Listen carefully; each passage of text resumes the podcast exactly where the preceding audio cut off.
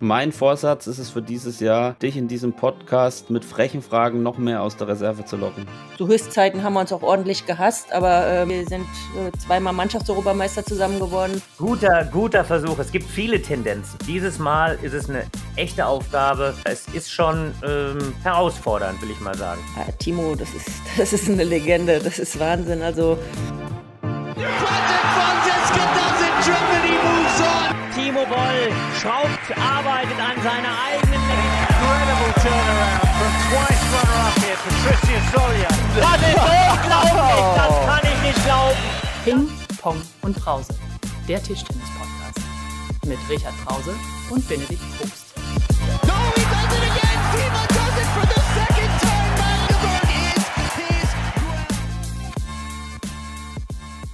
So, 2024, frohes neues Jahr an alle da draußen. Es ist das Olympiajahr und es ist irgendwie jetzt auch schon ein totales Sportjahr, finde ich. Wir haben Handball, wir haben die Australian Open, Wintersport läuft und natürlich auch bei uns im Tischtennis ging schon richtig rund. Richard, wie bist du ins Jahr 2024 gestartet? Und hallo erstmal.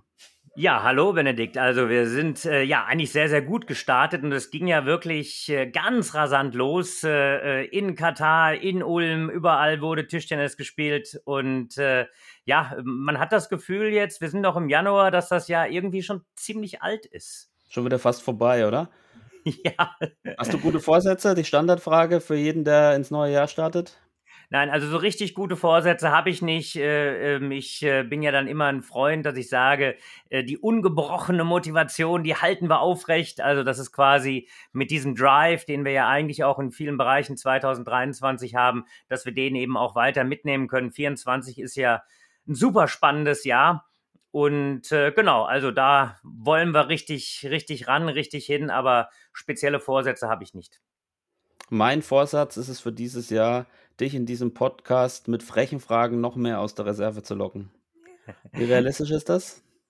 Ähm, es ist ein, ein hoher Vorsatz. Ich bin mir nicht sicher, ob es dir gelingt, aber ich freue mich natürlich auf jeden deiner Versuche. Okay, ich bin gespannt. Über Olympianominierungen unterhalten wir uns später sicher auch noch kurz. Da kann ich es gleich das erste Mal probieren. Äh, aber ich würde sagen, ähm, wir holen direkt mal unsere Gästin, sagt man das so, keine Ahnung, ähm, direkt mit äh, in den Podcast rein. Ähm, ich hatte dieses Jahr schon mal die Ehre, mit ihr ähm, etwas zu kommentieren. Ähm, eine fünffache Olympionikin, eine fünffache Europameisterin, eine, pass auf, jetzt kommt's, 187-fache, du kannst mich gleich korrigieren, Nationalspielerin, zweimal WM-Bronze. Bei Wikipedia steht, der Spezialschlag sei beidseitiges Topspin-Spiel. Ähm, sie ist seit geraumer Zeit auch Trainerin beim DTDB an der Seite von Tami Borosch ist Speakerin, ist eine gute Seele, ist Mama und, und, und, und, und, und, und, und. Wir können über alles noch sprechen. Herzlich willkommen, Elke. Schön, dass du da bist. Ja, hallo ihr beiden. Es ist mir eine Ehre, äh, mit euch beiden hier diesen Podcast aufzunehmen. Ja, eine Ehre. Hast du denn, hast du denn unseren Kommentar schon verkraftet äh, in Berlin beim Final Four der Damen? Ähm, Auf welchen spielst du jetzt an? auf unseren, also auf unserem gemeinsamen, auf unser äh, gemeinsamen, gemeinsamen Auftritt dort, auf nichts Spezielles. Auf euer Hm. Kommentieren sozusagen. Ja, genau. Du warst ja, du warst ja bei den Männern, ähm, hast dort kommentiert mit Dennis Heinemann das Finale und ich habe halt mit der Elke in Berlin die Damen ähm, kommentiert. Dann sind wir uns fast ein bisschen fremd gegangen, Benedikt, oder? Ja, habe ich ja in der Story auch gepostet. Das meinst du, aber ich grätsch nicht zwischen euch beiden. Aber es hat mir trotzdem sehr viel Spaß gemacht mit dir. Ach, der Richard geht so oft fremd, Elke. Das, äh, Ja. ich zähle schon gar nicht mehr mit. Wir führen eine offene Beziehung. Ah, okay. okay. Äh. Elke, wie bist du ins Jahr gestartet? Wie hast du es bis jetzt erlebt, so für dich? Ich glaube, bei dir war auch schon, schon einiges los. Ach, ich bin ja so ein, so ein Rennpferd, so ein Dauerrennpferd irgendwie. Und ähm, ich habe mir tatsächlich auch keine großen Vorsätze fürs neue Jahr ähm, vorgenommen. Ich ähm, bin, bin ganz gut reingestartet. Ich merke schon, deine Antworten werden heute nicht so ausführlich, Richard. Da musst du, musst du, musst du reinspringen. Aber ich, äh, wir machen auch gleich weiter. Du brauchst jetzt auch erstmal keine ausführlichen Antworten, Elke, weil wir starten direkt mit unserem Spiel Ping-Pong.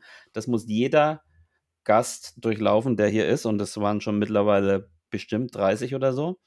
Und zwar sind es elf kurze Fragen, die du auch möglichst kurz beantwortest. Die Profis beantworten sie mit einem Wort, wenn möglich, ähm, oder mit einem Satz. die es nicht so gut können, brauchen ein bisschen länger dafür.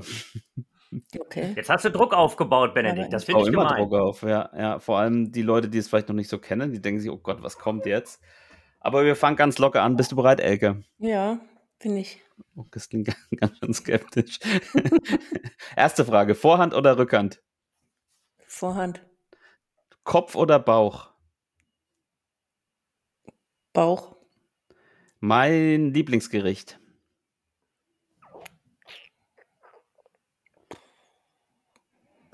Seafood. Mein größter Erfolg.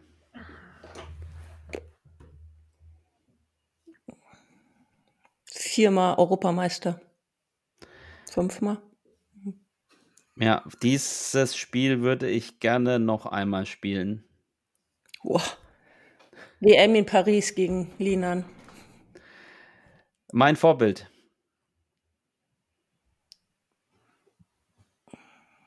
Roger Federer.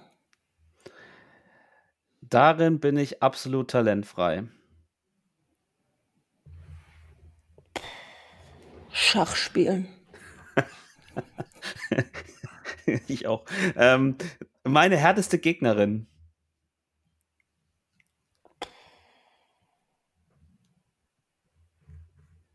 Boah. Nicole Struse. Ähm, so komme ich am besten runter. Mit meinem Mann mit einem, beim, bei einem Gläschen Wein. Vorletzte Frage, wir sind gleich durch. Ähm, mit diesem Promi würde ich gerne mal ein Doppel spielen.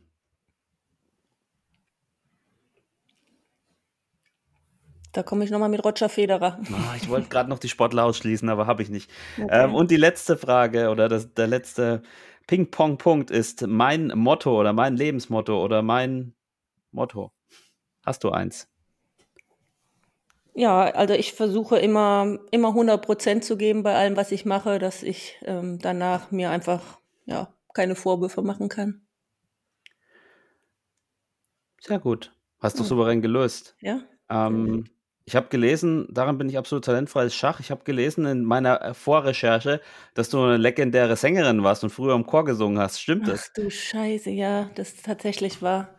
In, bei den sogenannten Blaukehlchen habe ich gesungen und ähm, Das ist nicht dein Ernst, Ja. Elke. Also ich kenne viel von dir, aber das habe ich noch nicht gehört. ehrlich, weißt du nicht? Nee. Soll ich da mal ganz kurz auch auspacken zu oder mal Ja, eine Geschichte bitte, zu erzählen? bitte, die Blaukehlchen. Also ich komme ja aus einem kleinen Dörfchen, Römerberg nennt sich das, das ist in der Pfalz, südlich von Speyer. Und ähm, als ich damals angefangen habe mit Tischtennis, ähm, ja, fing ich an, so langsam äh, einige Erfolge zu feiern. Und ähm, ich hatte mich bei den Pfalz-Ranglisten zu den Rheinland-Pfalz-Ranglisten qualifiziert. Und dann hatte ich ein kleines Problem, denn an diesem Wochenende, wo die Rheinland-Pfalz-Rangliste stattfinden sollte, hatte ich einen Ausflug mit dem Blaukehlchen nach Hamburg. Und ähm, dann stand ich vor der großen Frage, was mache ich? ich fahre ich jetzt zu den Rheinland-Pfalz-Ranglisten oder fahre ich mit dem Blaukehlchen nach Hamburg? Und zu was habe ich mich entschieden? Ich bin mit dem Blaukehlchen nach Hamburg gefahren. Nein! Ich dachte, ich werde in meinem Leben nie wieder nach Hamburg kommen. Großartige Geschichte. Kein Witz. Ja. Tatsächlich war ich mit dem Blaukehlchen in Hamburg. Ich hatte nämlich damals, wir hatten so wirklich so blaue Mützen auf und so Cappies und pro Jahr, wo du dabei warst, konntest du da so einen, einen roten Knopf, hast einen roten Knopf dran genäht bekommen und ich hatte da irgendwie schon fünf, sechs Knöpfe dran und ich musste unbedingt mit nach Hamburg. Ja, Wahnsinn, ey. Wahnsinn. Äh, ich bitte um ein Foto. ähm, für Von, den- von dem Instagram-Kanal. Blaukehlchen? Ja, von Ja. der blauen Mütze mit den Badges drauf, natürlich. Das, sind- Ja, das ist doch das, was die, was die, was die ähm, Leute sehen wollen. Dieses Spiel würde ich gerne noch einmal spielen. Vielleicht kannst du noch zwei, drei Worte dazu sagen. Ich finde das immer ganz interessant. Ja, also großartiges Match ähm, in Paris. Ich glaube, dritte oder vierte Runde war das bei den Weltmeisterschaften. Die Halle war voll, waren wirklich 10.000 Zuschauer in dieser Halle und ähm, ich bin da eingelaufen, fing an, mich einzuspielen. Meine Hände, die waren so kalt wie Eisklötze und äh, ich hatte das Gefühl, oh mein Gott, vorm Spiel haben ja auch einige noch gesagt, Elke, schwer, aber hab einfach Spaß, geh raus und hab Spaß und damit ähm, hatte ich irgendwie immer so meine Probleme, denn ich denke mir, die Chinesen kochen halt irgendwie auch nur mit Wasser und ich hab, komm, geh in dieses Match und gib einfach alles, versuche, mache und ja, ich habe mich so nach und nach in dieses Match reingebissen und ähm, spürte auch langsam, wie ich in so einen Tunnel kam und ähm, diese 10.000 Zuschauer waren wahrscheinlich 9.500 Franzosen und die hielten dann halt auch wirklich in den Matches zu den Europäern und ja, die haben mich wirklich angefeuert. Es hat so viel Spaß gemacht zu spielen und ähm, ja, ich konnte das Spiel mit zwei Punkten im Entscheidungssatz, ich glaube, damals ging es tatsächlich noch bis 21, irgendwie 27, 25 oder so für mich entscheiden. Und ich, ja, die Franzosen hatten mich adoptiert zu dem Zeitpunkt in dem Match und es hat einfach so viel Spaß gemacht. Und äh, ja, äh, ja, tatsächlich, Richie, hast du dieses Spiel live an der Box mitverfolgt und wir konnten dieses, diesen großartigen Erfolg zusammen feiern. Ja, Das war, wenn du dich erinnerst, ich hab's natürlich gleich rausgeholt. Oh, ein, für, alle, für, alle, für alle Zuhörer ein gerahmtes Bild hält er hier in die Kamera mit ihm und Elke, wie sie sich in nahezu, kurz bevor sie sich in die Arme fallen. Ja, es muss dann wahrscheinlich 2003 gewesen sein. Richard, da warst du für alle, die es nicht wissen, äh, Damen-Nationaltrainer und du hast sie quasi dann zu diesem Sieg gecoacht. getragen, genau. Oh, genau. Also ich hab's, ich hab's nicht verhindert, sage ich dann, sage ich dann immer gerne. Elke hat da herausragend gespielt. Und äh, Paris, klar, 2003 eine, eine ganz, ganz spezielle Geschichte. Nicht nur, dass äh, Werner Schlager Weltmeister geworden ist, sondern Elke hat eben auch gegen diese Top-Chinesin gewonnen. Ähm, ja, und es ist halt vielleicht auch so eine, so eine Korrelation. Ich arbeitet ja mit Tami jetzt zusammen. Tami hat da äh, das Halbfinale erreicht. Also äh, ist, schon, ist schon eine spezielle Geschichte, die, die mit diesem Match so ein bisschen einherging. Also ist äh, ja ganz großer Sport gewesen. Ja, und das, was ich auch interessant finde, ist, dass, ähm, dass du es so interpretiert hast, dass du das Spiel nochmal spielen möchtest, weil, äh, es so schön war, weil du gewonnen hast. Ähm, oft wird es ja eher so interpretiert, dass man sagt, okay, das, das habe ich damals verloren, das würde ich gerne nochmal spielen, um es irgendwie ein, dem einen anderen Ausgang zu geben. Aber ähm, ich werde mir das nochmal angucken. Richard, ähm, wir müssen schon direkt ein paar Sachen aufarbeiten hier im neuen Jahr. Also nicht nur Richard, Elke, du und ich auch, aber ähm, ich, ich würde sagen, wir fangen erstmal mit dem Negativen an. Ähm, Han Ying, Ying Han hat sich verletzt, die Achillessehne gerissen beim ähm, Star Contender in Doha, nein, bei den was bei, ja, bei den Star Contender Doha, genau, Feindes haben nur die Herren gespielt.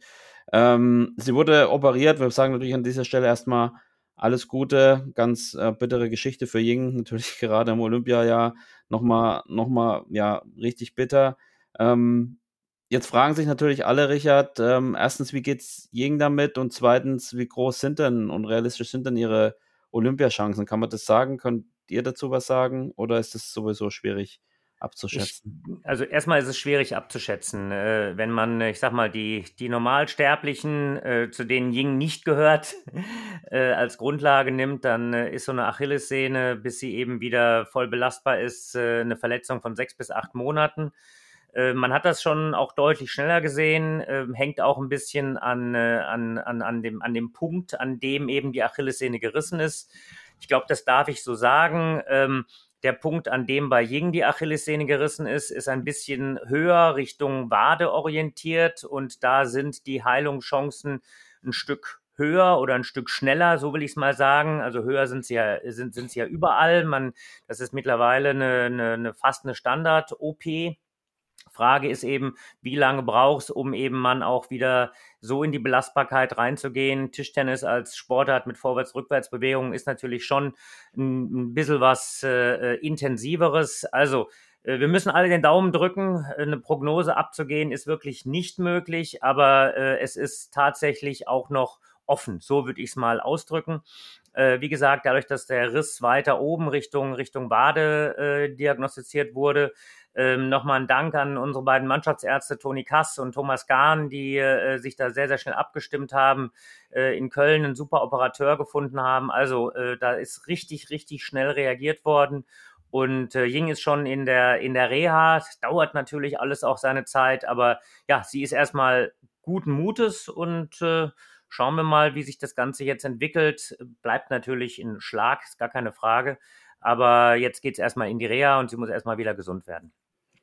Elke, hast du, mein, du siehst sie oder hast sie zumindest davor auch beinahe tagtäglich gesehen. Ähm, hast du mit ihr schon mal gesprochen und kann man überhaupt ähm, ein, nachvollziehen, wie, wie sich dann sowas, wie bitter sowas ist oder sich sowas anfühlt, wenn man als Sportlerin äh, so eine Verletzung erleidet? Ja, also auf jeden Fall, wir haben schon telefoniert und da hatte sie eine positive Minute und ich glaube, dass sie wird, ähm, ja, im Moment, das ist natürlich keine, nicht der günstigste Zeitpunkt, den sie sich da ausgesucht hat und ähm, aber wir Sportler sind ja generell so veranlagt, dass man irgendwo immer versucht, das Positive aus der aktuellen Situation rauszusuchen, rauszuholen und das tut sie, denke ich, im Moment. Was anderes bleibt ja auch nicht übrig. Und ähm, zum Glück hat sie ihre Olympiamedaille. Zum Glück hat sie bei Olympia schon, ja, hat teilgenommen und ähm, das muss sie sich alles nicht mehr beweisen. Und ich denke, primär wird sie ihre Energie jetzt dafür nutzen, um, ja, dass die Heilung schnellstmöglich vonstatten geht und dass sie, ja, irgendwo einfach an ihrem Comeback wieder arbeitet. Und dafür benutzt sie alle Energie und ähm, ich drücke einfach alle Daumen dazu. Ja, ich glaube, äh, das, das tun wir alle.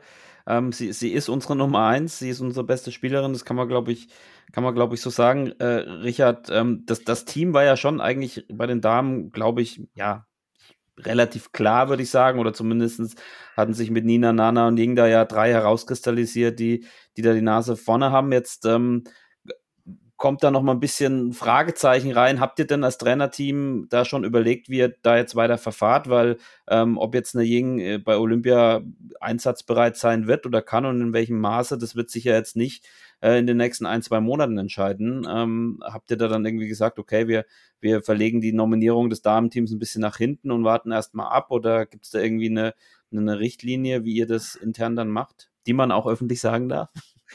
Ja, also natürlich spricht man äh, über, über alle möglichen Varianten. Man muss ja dann, es gibt ja auch nicht nur die Olympischen Spiele, sondern direkt mal die, die Weltmeisterschaften, wo nach dem Ausfall von Han Ying jetzt Wang Yuan nachgerückt ist. Äh, all diese Sachen äh, bespricht man. Man bespricht mögliche Konstellationen im Doppel, man bespricht mögliche Mannschaftsnominierungen. Was am Ende bleibt, ist, dass wir eben äh, vor Olympia, da gibt es die sogenannte Longlist. Das bedeutet, man muss genau für so einen Verletzungsfall mehr Spieler in die Pipeline einer Olympianominierung bringen. Und dann gibt es verschiedene Nominierungsstufen. Letztendlich können wir, solange alle Spielerinnen und Spieler auf der Longlist sind, relativ äh, problemlos wechseln vor Beginn des Turniers. Insofern also wird es sicherlich so sein, dass wir ein Stück weit jetzt erstmal warten, wie sich äh, alles entwickelt. Ähm, ich glaube, in, in zwei, drei Monaten kann man, äh, kann, man, kann man mehr sagen, um einfach so einen Heilungsprozess äh, abordnen und abschätzen zu können. Und ich glaube, ähm, ja, dass man alles weitere dann eben sehen muss. Äh, aber wie gesagt, der erste, der erste Nominierungsdurchgang beim DOSB ist Mitte Mai und das zieht sich dann bis äh, Anfang Juli rein.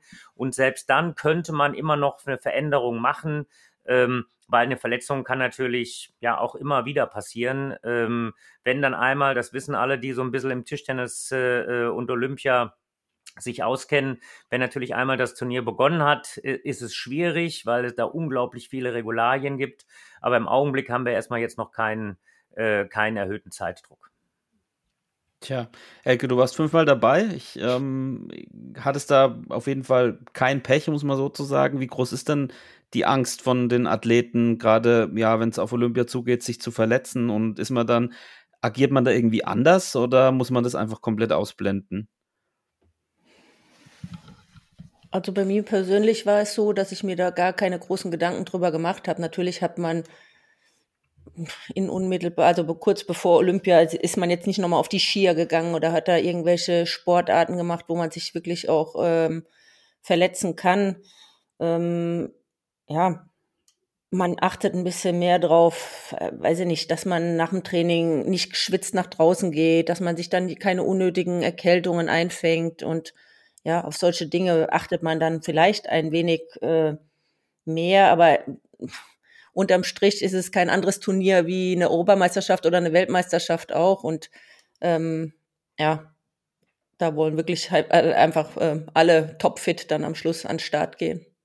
Tja, und man muss ja auch sagen, äh, Richard, wenn ich das so richtig überreiße, in den letzten, bei den letzten Olympischen Spielen haben wir es auch echt immer geschafft, unsere Spieler fit und auch in guter Form dahin zu bringen. Also ich kann mich jetzt nicht erinnern, wo wir so einen Fall wie, ich meine, man hört es ja oft auf anderen Sportarten auch, ja, von sei es jetzt beim Skifahren oder auch bei den Turnern, dass dann immer äh, solche Dramen sich da abspielen, ähm, wie es jetzt auch ein bisschen bei, bei Jing ist. Und ähm, ja, ähm, das gehört wahrscheinlich auch so ein bisschen äh, zum Sport dazu, so bitter das ist, aber ja, nochmal, wir wünschen, glaube ich, Jing alles Gute und ähm, ja, ähm, sag niemals nie.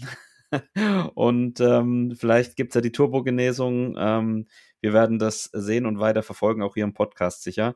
Ähm, ich würde sagen, wir reden mal über was Positives. Ähm, Timo, Paul, Timo Boll hat äh, das Contender-Turnier in Doha gewonnen und ähm, hat dabei keine geringeren als Tomokazu Harimoto und Lin Junju geschlagen.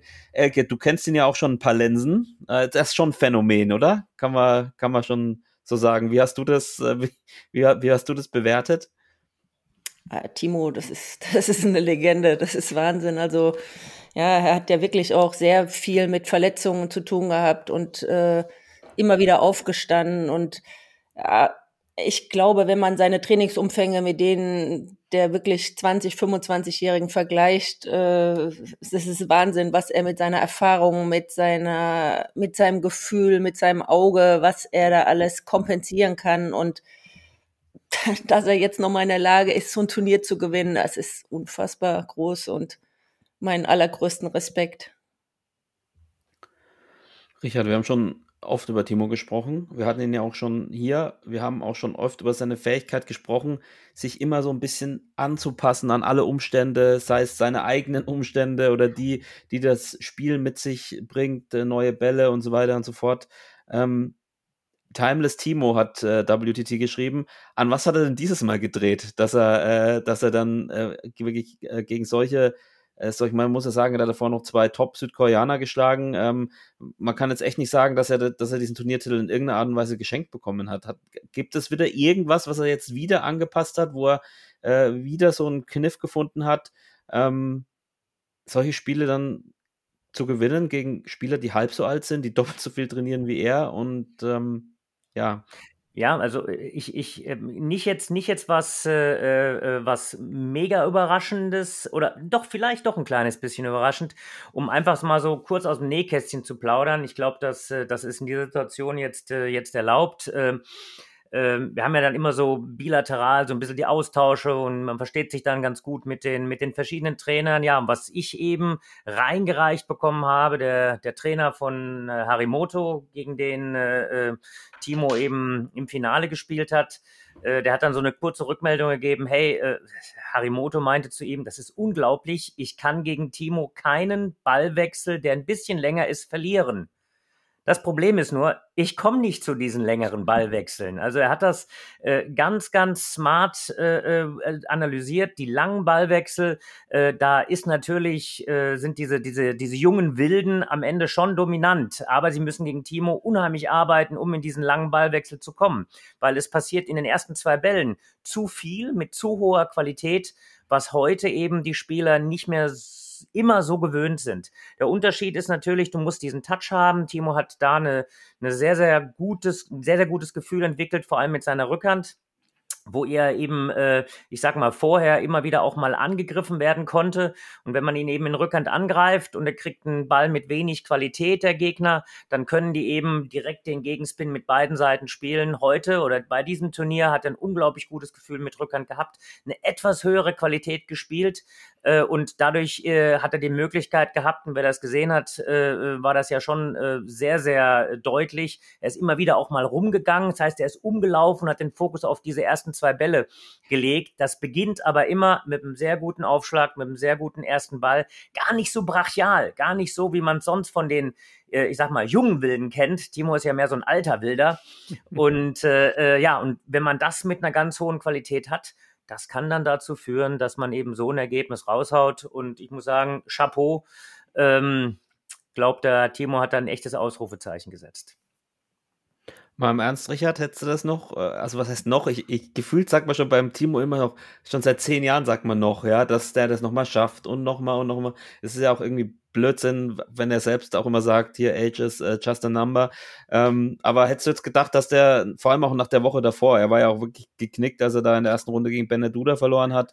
Ähm, und, und da geht's natürlich auch um Olympia, muss man klipp und klar sagen. Und dann eine Woche später ähm, knallt er da so ein Ding hin. Hast du wahrscheinlich als Sportdirektor auch nicht direkt mit gerechnet, da würde oder? Ich ja jetzt, da, da würde ich ja jetzt äh, äh, hellseherische Fähigkeiten gehabt haben. Das konnte man natürlich in dieser extremen Form nicht so, nicht so einordnen und, und, und, und einschätzen. Was tatsächlich der, der Fall war, ist, dass Timo, wenn ich so ein bisschen jetzt so versuche, einen Bogen zu spannen, ähm, vor ein paar Monaten auf einem sehr, sehr guten Weg gewesen ist. In, in China äh, ein sehr, sehr gutes äh, äh, Spiel gemacht hat gegen einen jüngeren Chinesen, gegen den er gewonnen hat und dann ganz eng gegen Lin Gao Yuan verloren hat bei den China Open. Und danach ist er krank geworden, was er, was dazu geführt hat, dass er ein Turnier absagen musste, was dazu geführt hat, dass er so ein bisschen den Rhythmus verloren hat. Und den hatte er tatsächlich in Frankfurt beim Champion gegen Li Sang-Su, der super gespielt hat, äh, auch noch nicht wiedergefunden dass Timo nochmal zurückkommen würde, hat er durchaus so gezeigt, indem er beim Final Four auch gegen Darko Jorgic gewonnen hat, was man vielleicht vorher auch nicht unbedingt erwartet hat. Aber gar keine Frage, diese, dieses, diese, diese, diese extreme Form des Comebacks, indem er die Nummer eins der Koreaner, die Nummer eins der Taiwanesen, die Nummer eins der Japaner schlägt, ähm, das konnte man vorher wirklich nicht prognostizieren. Du auch nicht, oder Elke? Und, und dein Mann, was sagt er dazu? Ich meine, die haben ja auch eine gemeinsame Geschichte. Äh, was sagt er zu dem, dem alten Timo, mit dem er ja auch schon WM-Medaillen gewonnen hat im Doppel?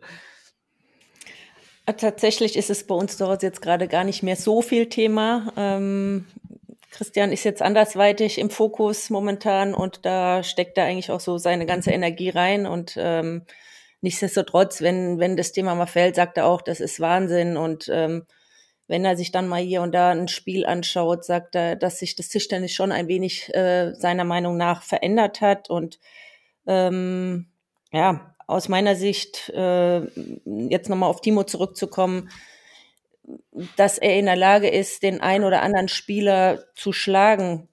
Klar, das, das traue ich ihm irgendwie immer zu, aber dass er jetzt so ein Turnier und dann, wie viele Spiele hat er gewonnen auf dem hohen Niveau, das ist halt großartig, dass man das wirklich schafft sich da Tag für Tag, ich weiß, wie schwer es ist, tief zu stehen und immer wieder in die Bälle reinzugehen. Und äh, ja, er muss da ja wirklich 100, 110 Prozent spielen. Und das finde ich eigentlich noch viel höher einzu, einzuordnen, als da mal einen großen Spieler zu schlagen. Ja, einfach großartig. Ja, und Richard, ich habe heute gelesen bei My Tischtennis im Interview mit Timo Boll, er will es euch, und damit hat er explizit dich und Rossi gemeint, so schwer wie möglich machen, was die Olympianominierung betrifft. Da haben wir jetzt vier Leute. Ähm, es gibt im Endeffekt nur drei Plätze. Ähm, ich, äh, wie soll ich sagen? Also, dich jetzt zu fragen, wen ihr nominiert, ist Schwachsinn. Ich sage mal so, es ist ein Luxusproblem. Ähm, nach welchen Kriterien ähm, wird denn dann bei euch intern auch entschieden. Kann man das irgendwie so sagen? Ja, also grundsätzlich äh, sind sind sind es eben ein paar Kriterien, äh, aber es sind häufig, wenn Spieler relativ eng beieinander sind, natürlich auch ein paar sogenannte weiche Kriterien. Natürlich orientiert man sich ein Stück weit an der Weltrangliste. Man äh, orientiert sich äh, an den Head-to-Heads. Man äh, orientiert sich daran, äh, was passiert mit dem Doppel. Äh, man orientiert sich daran, äh, okay, äh, welche, welche Leistungssteigerung ist mit einer Trainingsphase. Du hast vorhin mal angesprochen, dass wir bei Olympia sehr, sehr oft geliefert haben. Das hing natürlich auch immer daran, dass wir im Vorfeld eine längere Zeit hatten, wo wir eben im Training gut arbeiten konnten mit den Spielern. Das ist, muss auch dieses Mal das Ziel sein. Äh, ja, und dann äh, sitzt man zusammen und, und steckt die Köpfe zusammen. Da ist äh, Rossi gefordert, Lars gefordert, ich bin dabei. Also ähm, für den Damenbereich natürlich auch Tami, auch, äh, auch Elke, wo man sich eben austauscht. Ähm, aber dieses Mal ist es eine echte Aufgabe. Äh, und äh, ja, jetzt haben wir erstmal die WM vor der Brust, wo wir sicherlich nochmal wichtige Hinweise bekommen werden. Aber es ist schon ähm, herausfordernd, will ich mal sagen. Klar ist das nicht. Gibt es eine Tendenz? ich muss meine Vorsätze direkt umsetzen. Ich versuche es ganz Gut. vorsichtig. Guter, guter Versuch. Es gibt viele Tendenzen. ähm, gibt es denn Politiker sein, Richie? Ja, ja. So, ich, ich, bin Teilpolitiker. Das ist das Drama in dieser ganzen Geschichte. Deswegen hab, hab, hat, uns, äh, hat uns der Plattenblausch ja auch als, äh, unter anderem als Staatspodcast ähm, betitelt, ja. Ähm, aber gut, dann, ähm, ich gebe es auf. Ich habe auch nicht erwartet, dass ich da von dir Hinweise bekomme.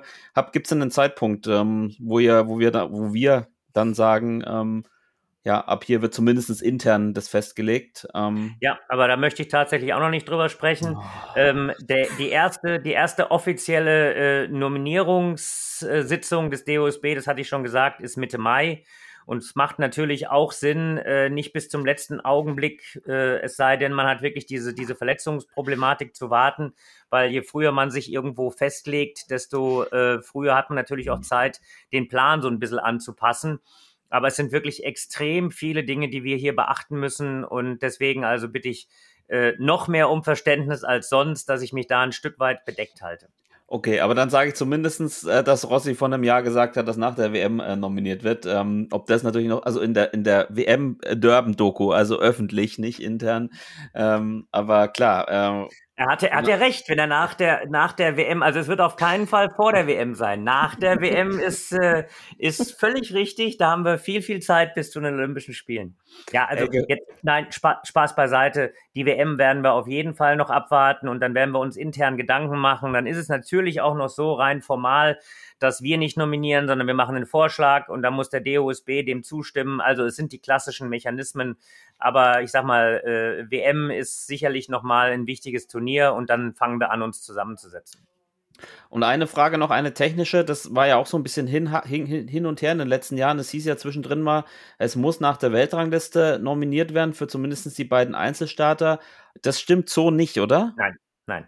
Also, es ist tatsächlich so, dass das äh, äh, ähm, ähm, als Satz in den Nominierungskriterien seitens der ITTF steht. Ähm, aber eben diese, diese Nominierung äh, äh, muss dann seitens des Verbandes bestätigt werden. Und wenn man dann am Ende der Meinung ist, man möchte den nächsten nominieren, also theoretisch, man hat die Nummer eins, zwei, drei in der Welt und äh, man möchte nicht die Nummer eins zu nominieren, sondern die Nummer zwei und die Nummer drei, dann äh, ähm, äh, bestätigt der Verband nicht die Nummer eins, sondern setzt die Nummer zwei oder die Nummer drei ein und dann könnte die Nummer eins aber immer noch Mannschaft spielen oder Mix spielen oder wie auch immer. Äh, klar ist natürlich auch, dass äh, man ähm, Schwierigkeiten hätte, die Nummer 600 zu nominieren. Also wenn die Unterschiede irgendwann zu groß sind äh, und auch nicht unterfüttert werden können mit anderen Ergebnissen, dann äh, äh, ähm, muss man das schon wirklich sehr, sehr gut argumentieren. Also Weltrangliste ist sicherlich auch eine Orientierung, aber es ist eine von, von vielen Faktoren, die da reinspielen. Sehr gut. Gut, bevor wir zur Ecke kommen, ein bisschen genauer noch kurz das Thema WM, weil ich glaube nämlich, Richard, dass wir wahrscheinlich vor der WM keine Folge Ping-Pong-Brause mehr machen werden. Aber ich könnte mir vorstellen, dass ich dich überzeugen kann, dass ich bin ja nicht dabei, aber du, dass wir vielleicht so, wenn du dort vor Ort bist, mal ein bisschen plaudern. Ähm, Das hast, das, das hast du mir jetzt aber reingeschoben, aber nein, das, das nimm dann bitte ein Mikrofon mit. ähm, das Also ein passt, glaube ich, noch in den Koffer. Guter Ähm, Hinweis, das kriegen wir hin. Ja, nee, das machen, da machen wir bestimmt was. Ähm, hat sich ja wirklich auch ganz gut bewährt. Internet wird schnell sein. Also, Busan, Spezialfolge. Äh, Genau, Busan Spezialfolge und dann würde ich noch zwar einmal von euch beiden äh, eure Einschätzung zur, ähm, zur anstehenden Teamweltmeisterschaft einsammeln. Wir fahren da ja, ja mit einer Bronze und mit einer Silbermedaille hin, die wir ja zu verteidigen haben. Also die Männer haben ja Silber gewonnen damals in Chengdu. Das heißt, damals ist erst eineinhalb Jahre her. Ähm, und die Damen Bronze. Ähm, Richard, vielleicht an dich zuerst. Was ist der Fokus so in, in Busan für, für euch, für die beiden Teams? Naja, es hat sich tatsächlich ja in den letzten zwölf Monaten eine Menge getan insgesamt. Äh, ähm, die, die Dichte ist äh, ähm, ja auch was die Konkurrenten angeht nochmal ein bisschen ähm, größer geworden, meine ich jetzt äh, für, für viele, für viele, äh, für viele Nationen. Ähm, wir haben, äh, ähm, ich als Beispiel, wir haben in, äh, in Taiwan äh, schon einen kleinen Wechsel gehabt. Äh, die Nummer eins ist klar, Lin Yunyu, aber da ist jetzt mit dem Kao eine neue Nummer zwei, Chuan ist eine Nummer drei. Das gab es in dieser Kombination eigentlich nicht. Das ähm, bedeutet natürlich auch, dass andere Doppelkonstellationen für Olympia später äh, möglich sind. Bedeutet aber auch gleichzeitig, dass äh, bei der Weltmeisterschaft ein paar Sachen ähm, neu durchgemischt werden. Also ich, ich, ich sag mal, äh, zunächst mal, wir haben eine Gruppenphase, da müssen wir durch äh, und hoffe, dass wir sowohl mit den Damen und als auch mit den Herren die Gruppenphase gut überstehen. Und dann geht's in die K.O.-Matches äh, und der erste Schritt muss äh, immer sein, dass man sagt, okay, äh, wir wollen uns durchsetzen, äh, um in dieses Spiel, um in diese Spiele, um die Medaillen zu kommen. Ähm, glaube, das muss zunächst mal der, der Schritt sein, der für beide Mannschaften äh, der erste sein muss. Das heißt, man äh, Gruppe überstehen, letzte 16 kommen, letzte 16 gucken, dass man das Ding nimmt. Und dann kann sehr, sehr viel passieren. Und wie gesagt, also Viertelfinale wäre der erste Schritt. Natürlich wünscht man sich, dass äh, man am Ende auch mit Medaille nach Hause kommt. Aber wie gesagt, es ist eine ganz, ganz, ganz, ganz äh, äh, große Dichte mittlerweile, sowohl bei den Damen als auch bei den Herren. Defensiv wie im Jahr 2023. Das ist unser Sportdirektor Richard Brause und deswegen kann die Elke jetzt einen raushauen. Ja ähm, gut, ja, äh, ich glaube, die, äh, also wir in der Damenmannschaft sind jetzt erstmal noch mal so ein bisschen damit beschäftigt, diesen Schock auch mit Han Ying zu verdauen. Und ich denke, die Mannschaft sieht natürlich, ähm, ist natürlich geschwächt, die Nummer eins nicht am Start zu haben. Ähm, das bedeutet, ich denke, dass die Ziele nach wie vor so sind, wie Richie sie jetzt auch gerade erwähnt hat, dass man trotz, ähm, dass Han Ying jetzt nicht teilnehmen wird, da irgendwo ein Viertelfinale versucht anzupeilen. Und ähm, dann denke ich, sind es dann halt äh, 50, 50 Matches und dass man da halt irgendwo versucht, vielleicht dann trotzdem um eine Medaille zu kämpfen. Natürlich ist die Mannschaft mit Han Ying äh, nochmal einen Ticken stärker, klar, keine Frage. Was, was ich so ein bisschen glaube, ist, äh, die Mannschaft hat ja wirklich bei diesen, bei diesen Mannschaftsturnieren oft genug gezeigt, welchen, welchen guten Zusammenhalt ähm, die haben, ja, und wie sie auch füreinander spielen. Und ja, vielleicht äh, äh, ist es auch so, dass, dass jetzt die Mannschaft ein Stück weit für, für Han Ying spielt, bin mir nicht nur vielleicht, bin mir sogar sicher. Ähm, es ist natürlich äh, äh, schon einfach eine Geschichte, die viel auslosungsabhängig ist. Und äh, ähm, aber wie du sagst, Elke, ich glaube, dass wir eine starke Mannschaft haben, mit einer starken Mannschaft an, äh, an den Start gehen. Äh, so ein bisschen geruckelt hat's ja beim einen oder anderen auch mit Verletzungen. Ähm, das ist einfach so. Und müssen wir gucken, dass wir eben alle äh, dann auf die Minute topfit bekommen. Ja, und dann hat das so eine Eigendynamik. Ich finde eigentlich Gruppenspiele ganz gut. Das bedeutet, dass man eben auch so ein bisschen Luft hat, um eben einen Rhythmus zu finden. Und ich hoffe, dass äh, äh, wir das eben schaffen. Und gleichzeitig hoffe ich, weil ich sehe natürlich äh, hier als Videobild, dass der Benedikt den Schreib, äh, den, den Schraubenzieher, den er da gerade in der Hand hat, äh, nicht ich. fallen lässt. Aber nein, äh, bleiben wir beim Tischtennis. Äh, wir wollen, um in dem Kontext von Schrauben zu äh, sprechen, natürlich an allen Schrauben drehen, um am Ende erfolgreich zu sein. Ja, also nein, es ist, es ist wirklich so. Wäre natürlich klasse, wenn wir am Ende eine Medaille gewinnen können, aber Gruppenphase, letzte 16 und dann gucken wir. siehst du, ich gebe dir mal ein bisschen Futter für schöne Metaphern und so, ne? Das macht auch einen guten Podcast-Partner aus. Ja, würde ich mir von dir auch mal wünschen. Ja, ich bin gespannt auf jeden Fall. Ich, ich sehe mal wieder die Türen spalt offen. Ich, ich denke ja wieder groß und du hast recht, es ist viel dichter geworden. Gefühlt ist die Gefahr viel größer, noch gegen viel mehr andere Nationen zu verlieren. Aber bei den Chinesen habe ich einen Fan Dong gesehen, der hat verletzt aufgegeben. Malong hat nicht überzeugt. Wanchu, okay, der ist richtig gut drauf. Aber ich habe mal wieder das Gefühl, diesen Schlag, aber das hatte ich in den letzten Jahren und Jahrzehnten schon oft. Von daher gebe ich da jetzt keine Prognosen ab. Ähm, es bleibt auf jeden Fall spannend, wird, glaube ich, äh, auch ein spannendes Turnier. Ist ja so ein bisschen, war ja eigentlich damals vor Olympia geplant, ne? In Busan 2020, dann kam Corona. Dann haben die das nicht wiederholt, das ist ja ersatzlos gestrichen worden und jetzt so ein bisschen, nicht der Nachholtermin, aber zumindestens ähm, wurde es dann auf 2024 äh, als Ausrichter äh, gelegt und ich bin gespannt, ähm, wie es da wird. Ihr fliegt, glaube ich, am 10., 11. Februar. Es geht los am 15., 14., 15. Februar. Ähm, dann acht Tage und ähm, ja, so eine Team-WM ist immer spannend. Äh, ich freue mich auf jeden Fall drauf und mal schauen, ob wir wieder so erfolgreich oder annähernd so erfolgreich abschneiden können wie in Chengdu vor eineinhalb Jahren. Ähm, Elke, kommen wir mal zu dir ein bisschen. Mhm. Und ich habe mir was rausgesucht hinsichtlich Elke, was Richard mal gesagt hat. Und zwar nicht über Elke selbst, sondern über ein Turnier. Und da hat er gesagt, das hier war das schrecklichste und schönste Turnier in meiner Trainerkarriere zugleich. Richard, weißt du noch, welches Turnier das war? Es kann sich eigentlich nur um die Olympia-Qualifikation handeln. Und zwar wann und wo? Also Luxemburg? gefühlt muss es Luxemburg gewesen sein. Darfst Ja. du nichts verraten? Ach so, okay. Sorry, Ri- Richie. Äh, Elke, wir haben uns die Bälle zugespielt. Damals auch schon. Ja, es stimmt, es stimmt. Äh, 2003 in Luxemburg, äh, Olympia-Qualifikation, da gab es die Turniere noch. Wie war das damals, Elke? Und ähm, äh, wie hast du so die, weil wir jetzt auch schon viel über diese Nominierungen gesprochen haben, wie hast du diese Phasen in Erinnerung vor Olympia, wenn es um diese Nominierungen ging? Ähm, weil wenn man so die alten Artikel liest, ähm, Horrorturnier und äh, Belastung, physische Belastung, äh, äh, psychische Belastung und dies, also jetzt nicht nur von dir, sondern auch so die anderen Stimmen, die man da liest von anderen Teilnehmern. Wie hast du das so in Erinnerung?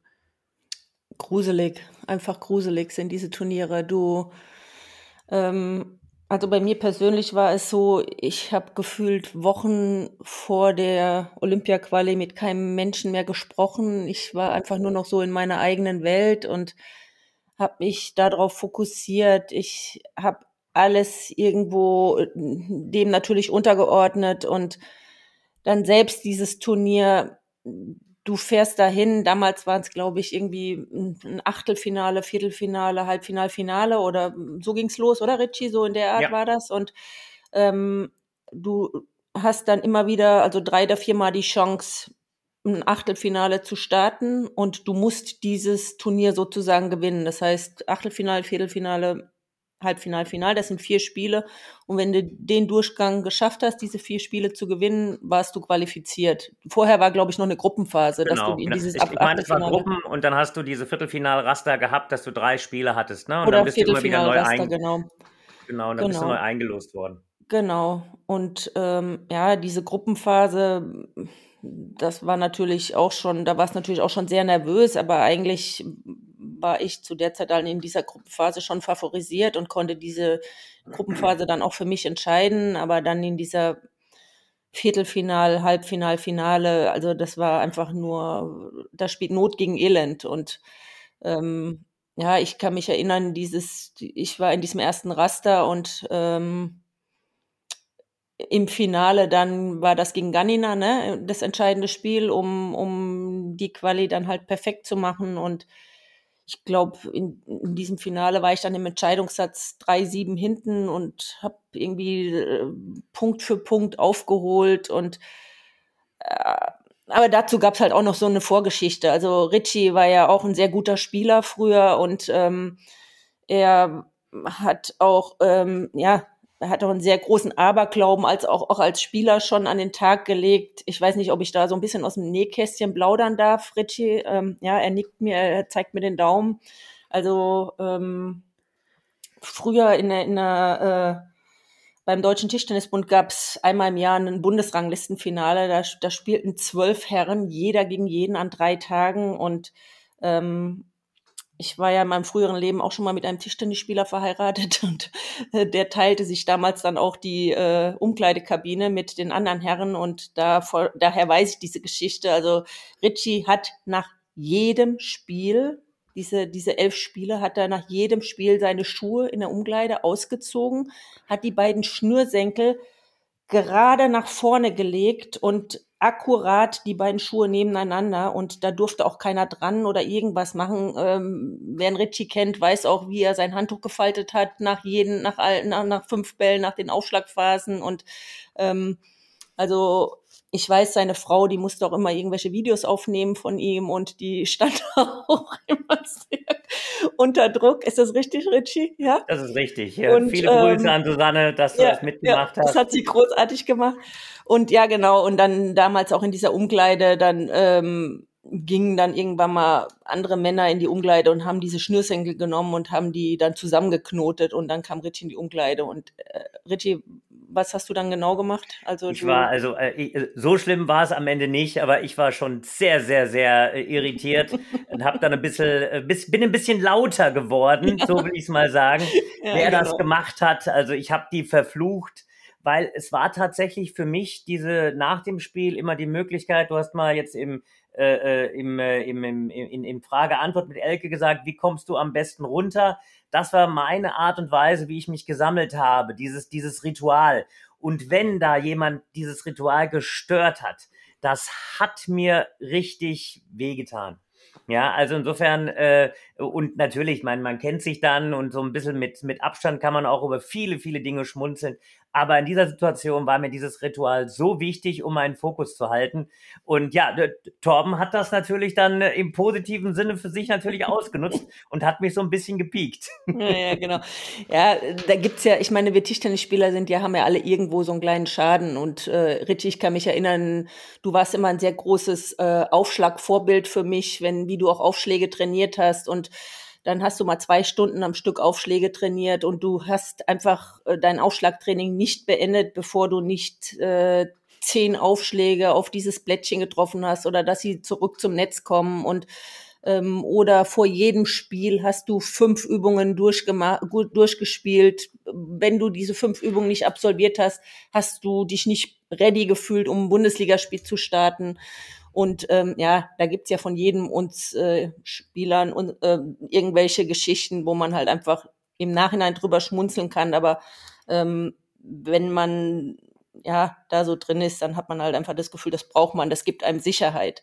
Und äh, da gibt's von Richie und mir, um jetzt nochmal auf diese Olympia-Quali zurückzukommen, auch eine ganz nette Geschichte. Unser Hotel war ungefähr zehn Minuten von der Halle entfernt und ähm, am ersten Tag, als das Turnier losging, sind wir zusammen Richies gefahren, vom Hotel zur Halle und ist ein Weg gefahren, der war komplett falsch. Ich glaube, wir waren 25 Minuten unterwegs, 20 Minuten, 25 Minuten und ich habe nichts geredet, weil ich schon drei Wochen nicht geredet habe. Und äh, dann habe ich es auch nicht für nötig gehalten, in diesem Auto zu reden. Und auf jeden Fall sind wir gefahren und ich habe gemerkt, er hat sich sicher verfahren, aber er hat es so durchgezogen und ähm, ja, der erste Tag verlief auch recht erfolgreich. Ich habe es geschafft, diese Gruppenphase zu äh, gewinnen und ähm, zweite Tag, Richie, wir fahren wieder vom Hotel zur Halle und Richie nimmt den gleichen Weg. Wir sind wieder 25 Minuten unterwegs, obwohl das eigentlich in 10 Minuten äh, hätten wir das schaffen können und ähm, und als ich mich dann für die Olympi Olympischen Spiele qualifiziert hatte, ähm, haben wir dann abends bei einem Gläschen Wein, haben wir dann äh, das Turnier nochmal Revue passieren lassen. Und ich so, sag mal, Richie, du bist doch eigentlich immer komplett falsch gefahren, oder war dir das bewusst? Und er so, ja klar, aber wenn wir das einmal so machen, dann müssen wir uns jeden Tag verfahren. Und er hat das bewusst, jeden Tag ist er diesen Weg falsch gefahren. Aber ja, never change a winning äh, situation. Das Running System, genau. Richard, genau. Richard warum, warum war das für dich äh, das schönste und das schrecklichste Turnier zugleich? Also es war damals natürlich deine jungen Trainerkarriere, du hast vielleicht danach noch schönere und noch schrecklichere Turniere erlebt, aber zu dem, äh, zu dem Zeitpunkt? Ja, also weil äh, man natürlich so viel Emotionen in alle Richtungen ganz, ganz, ganz schnell äh, ähm, ja, kanalisieren muss. Ähm, ich, ich, äh, du, du hast diese Möglichkeit, jedes Mal wieder dich zu diesem großen Traum Olympische Spiele zu qualifizieren. Und du bist äh, immer quasi mit einem Schritt bei den Olympischen Spielen. Aber wenn du das nächste Spiel nicht gewinnst, bist du auch schon wieder mit einem Schritt draußen. Und äh, äh diese, diese extreme Emotion, dass du eine Chance hast und du verpasst sie, okay, dann ist man normalerweise gewohnt, dann packt man seine Sachen, geht nach Hause. Nee, aber das ist bei diesem Olympia-Qualifikationsturnier nicht so. Man hat dann wieder eine Chance, man muss schnell wieder umschalten und äh, da geht man natürlich durch ein extremes Wechselbad der Gefühle. Und äh, dieses, dieses Wechselbad, also ähm, wenn ihr, wenn ihr so von früher die Spieler kennt, äh, die dann für den letzten Platz dann vielleicht ken, äh, kämpfen, äh, der eine hat eine kaputte Schulter, der andere hat äh, einen kaputten Fuß und eigentlich müssten beide aufgeben, aber man weiß, äh, wenn ich jetzt aufgebe, ist der andere bei Olympia und andersrum und dann, dann, dann ähm, dann ist man nochmal so im Tunnel und da gibt's wirklich solche äh, tragische und herausragende Geschichten, mal mit Happy End, mal ohne Happy End. Also äh, das schreibt tatsächlich nur diese Einzel-Olympia-Qualifikation, diese Geschichte. Und ja, soll ich fragen, es gab aber bei euch schon auch, Elke, dann auch einen Konkurrenzkampf, oder? Du hast vorhin, mal Nicole Struse noch erwähnt, das ist deine härteste Gegnerin. Äh, ich frage erstmal dich, ähm, wie das war bei euch auch im Team, ähm, vielleicht auch im Vergleich zu heute und dann, wie es für Richard war als Bundestrainer. Ich glaube, Nicole und ich, wir haben uns gegenseitig auch irgendwo angetrieben und ähm, wie man so schön sagt, konkurrenzbelebtes Geschäft und ähm, konnten uns dann auch gegenseitig irgendwo zu Höchstleistungen ähm, antreiben. Aber ähm, nichtsdestotrotz äh, waren wir menschlich halt einfach auch so verschieden, dass äh, jeder auf seine Art und Weise, ja, als Profisportler bist du halt einfach auch unfassbar egoistisch. Du hast irgendwelche Ziele, die du verfolgen möchtest und äh, denen du nachstrebst und wofür du alles gibst. Und das hat sie auf ihrem Wege versucht zu perfektionieren und ich auf meinem Wege. Und ähm, ich meine, wir sind äh, zweimal Mannschaftseuropameister zusammen geworden, zweimal Doppel-Europameister zusammen geworden. Wir waren nie beste Freunde, aber ähm, ja, zu Höchstzeiten haben wir uns auch ordentlich gehasst, aber ähm, ja, trotzdem waren wir in der Lage, ähm, das Maximale aus uns und auch ähm, ja, dem Deutschen Tischtennisbund zu geben. Und ich glaube, wir haben auch schon einige schöne Erfolge und Stunden zusammen gefeiert. Ja. Wie, wie funktioniert das, dass man, wenn man sich nicht ganz grün ist, ähm, Doppel-Europameister wird zweimal? Also man muss ja trotzdem an einem Strang ziehen und kann man dann alles andere ausblenden und wirklich sich nur auf den den Sport und auf den Moment fokussieren? Ja, das haben wir dann zu den Zeitpunkten schon geschafft. Ich meine, es gab auch wirklich sehr viele Spannungen und es waren auch sehr harte Zeiten und ähm, es, es war nicht immer nett und es war nicht immer lustig, aber ähm, äh, zu den Zeiten, wo wir dann zusammen Doppel gespielt haben und ähm, wenn wir wussten, okay, es geht jetzt hier um eine Olympia-Quali, also da gibt's auch Geschichten zusammen. Also ich weiß ja nicht, wenn du äh, ich weiß bei sehr vielen Sportlern, wenn die sehr unter Spannung stehen, Richie, wie soll ich sagen, bei solchen Turnieren muss man ähm, sehr oft am Tag auf die Toilette und wirklich sehr oft. Und äh, ja, da, wenn Nicole und ich dann diese Olympia-Quali im Doppel gespielt haben, da haben wir haben wir unsere Stände, wie oft jeder auf Toilette war, haben wir dann immer so gezählt. Dann stand es halt irgendwann ähm, sieben zu sechs an einem Tag für einen. Also ähm, ja, und das war dann auch nicht immer nur Pipi. das ist eine Geschichte, die wir hören wollen, Richard. Ist, vor, vor lauter Nervosität. Also ähm, ja, da haben wir halt wirklich dann auch an einem Strang gezogen und ähm, ja, der Erfolg gab uns dann auch irgendwo recht. Aber wir waren jetzt nicht so, dass wir äh, gesagt haben, wir treffen uns jetzt hier ähm, auf ein Gläschen Wein und äh, lassen mal so die Woche ausklingen oder so. Sowas gab es bei uns nicht. Also wir wussten, wenn es wichtig ist und ähm, wenn es um die Mannschaft geht, wenn es um, ums Doppel geht, ähm, dann können wir uns zusammenreißen, dann wissen wir, worum es geht und wo, ja, dass wir uns fokussieren und konnten dann auch über uns hinauswachsen und der Erfolg gab uns dann auch recht. Aber ähm, ja, wir waren nicht beste Freundin. Ich denke, das muss man dann aber auch nicht sein. Richard, wie hast du das erlebt als Bundestrainer? Erzähl doch mal ein paar Anekdoten von damals. Da gibt es doch sicher einige. Vielleicht auch ein paar, die man wirklich erzählen, erzählen kann und darf ähm, mit deinen Mädels. Du warst Bundestrainer äh, von 2000 bis, bis 2004. Genau, und das äh, war natürlich eine, eine, eine, sehr, sehr, sehr, sehr spannende Zeit, ja. Ähm, ja, also ich sag mal, ähm, Elke hat schon, hat schon ein paar dieser, dieser Anekdoten, Anekdoten eigentlich, äh, eigentlich erzählt. Es war wirklich eine, eine, eine herausragende, äh, herausragende Mannschaft.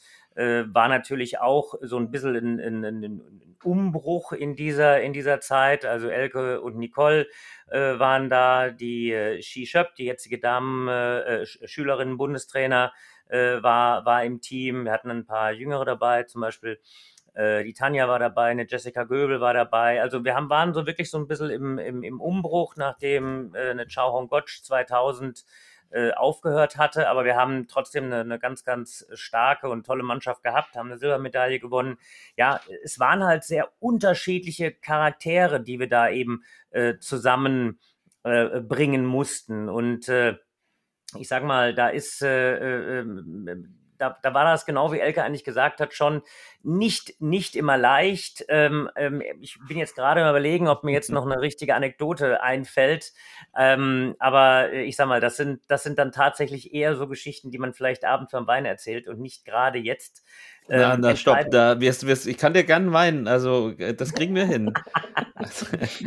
Nein, aber jetzt, äh, El Elke hat ja schon ein, zwei, ein, zwei aus diesem, aus diesem Bereich so, äh, so, so erzählt. Äh, ähm, wie gesagt, Nicole war eine ähm, herausragende äh, Spielerin, Tischtennisspielerin, die wirklich den, den Sport extrem gut äh, verstanden hat, die natürlich äh, im, im, im, im Spiel auch beim Betreuen nicht immer leicht war. Äh, Elke hat äh, schon über, über ihr, ihr Spiel in Paris äh, gesprochen, was ich wirklich als ein herausragendes Erlebnis in dieser Damen äh, äh, Zeit eben auch für mich gespeichert habe.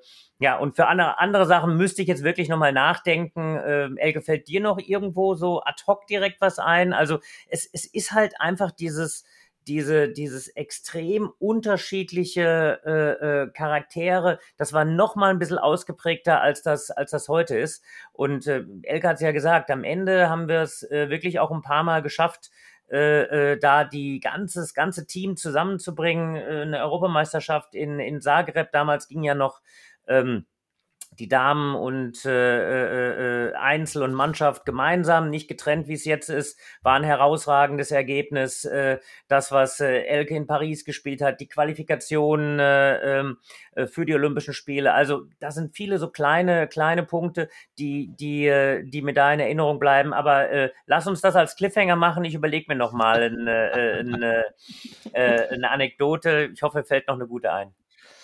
Ja, ich will da auch nicht so drauf rumreiten, aber ähm, man hört ja da schon auch immer, dass das schon ähm, legendäre Zeiten waren ne, da, damals. Und wenn ich höre, dass du drei Wochen davor kein Wort geredet hast und ich habe es auch gelesen, dass du in der Woche vor dem Turnier immer gereizt bist und auch schon mal einen Schläger schmeißt und so, Elke, ähm, da würde ich das ist aber heute nicht mehr so. Ja, wollte ich gerade sagen, ich kenne die Elke nur als total nett, sympathisch und ähm, ja. Äh, ja in sich ruhend quasi. Ähm, aber ich kann mir schon vorstellen, dass man sie in gewissen Situationen ähm, lieber nicht angesprochen hat. Aber Elke, und das ist meine nächste Frage, du warst fünfmal bei Olympia, wenn ich jetzt überlege, also Rossi war fünfmal bei Olympia, sonst glaube ich, neben Timo, weiß ich jetzt gar nicht, ob das noch jemanden, jemanden gab bei uns im, im DDDB-Team, der so viele Teilnahmen hat.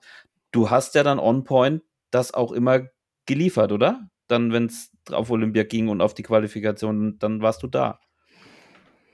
Ja, tatsächlich. Ähm, ich hatte ja die Zeit sechste bis zehnte Klasse ähm, im äh, Tischtennisinternat in Kaiserslautern absolviert und ähm, da habe ich den Sprung dann direkt gewagt, ähm, Tischtennisprofi zu werden und ähm, bin damals mit dem Dirk Schimmelpfennig sehr viel durch Europa gereist, ähm, zusammen noch mit zwei anderen Spielerinnen, Christiane Bredel, Conny Faltermeier, Nicole Struse.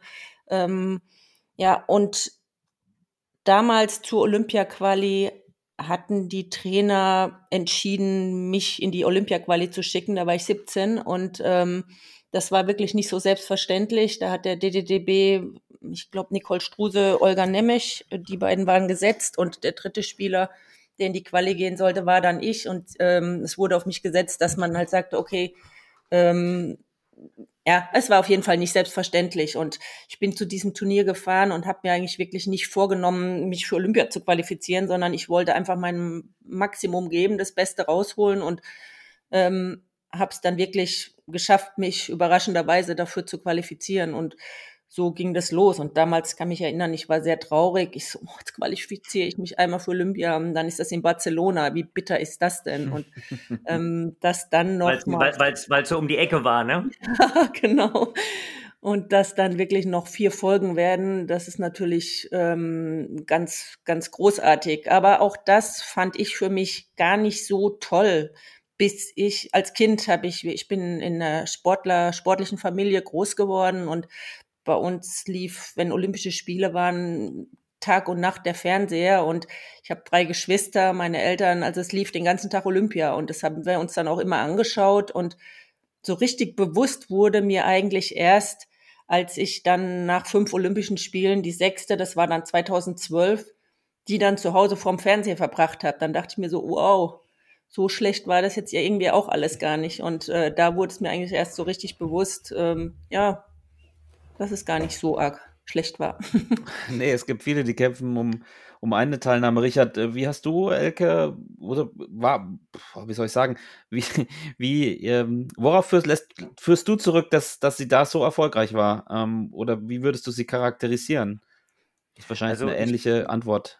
Ich, ja, also ich glaube, diesen, diesen extrem ausgeprägten Willen, eine extrem ausgeprägte Liebe zum Tischtennis und einfach diese, diese, diese, diese Motivation, ähm, auch über die Grenze zu gehen, ja, also diese, diese Stärke gegenüber sich selbst, ja, das ist das, was sie, glaube ich, wirklich, wirklich auszeichnet, wenn, wenn eben viele schon gesagt haben, nee, das mache ich nicht, äh, dann hat sie nochmal einen draufgelegt und tatsächlich einfach auch, ähm, diese, diese Fähigkeit, ähm, das ging nicht jeden Tag, aber diesen Fokus zu finden, um dann eben diese berühmten 5% mehr noch zu geben, als es vielleicht sonst der Fall gewesen ist. Zum Beispiel in Paris-Bercy, ja, in diesem, diesem legendären Spiel.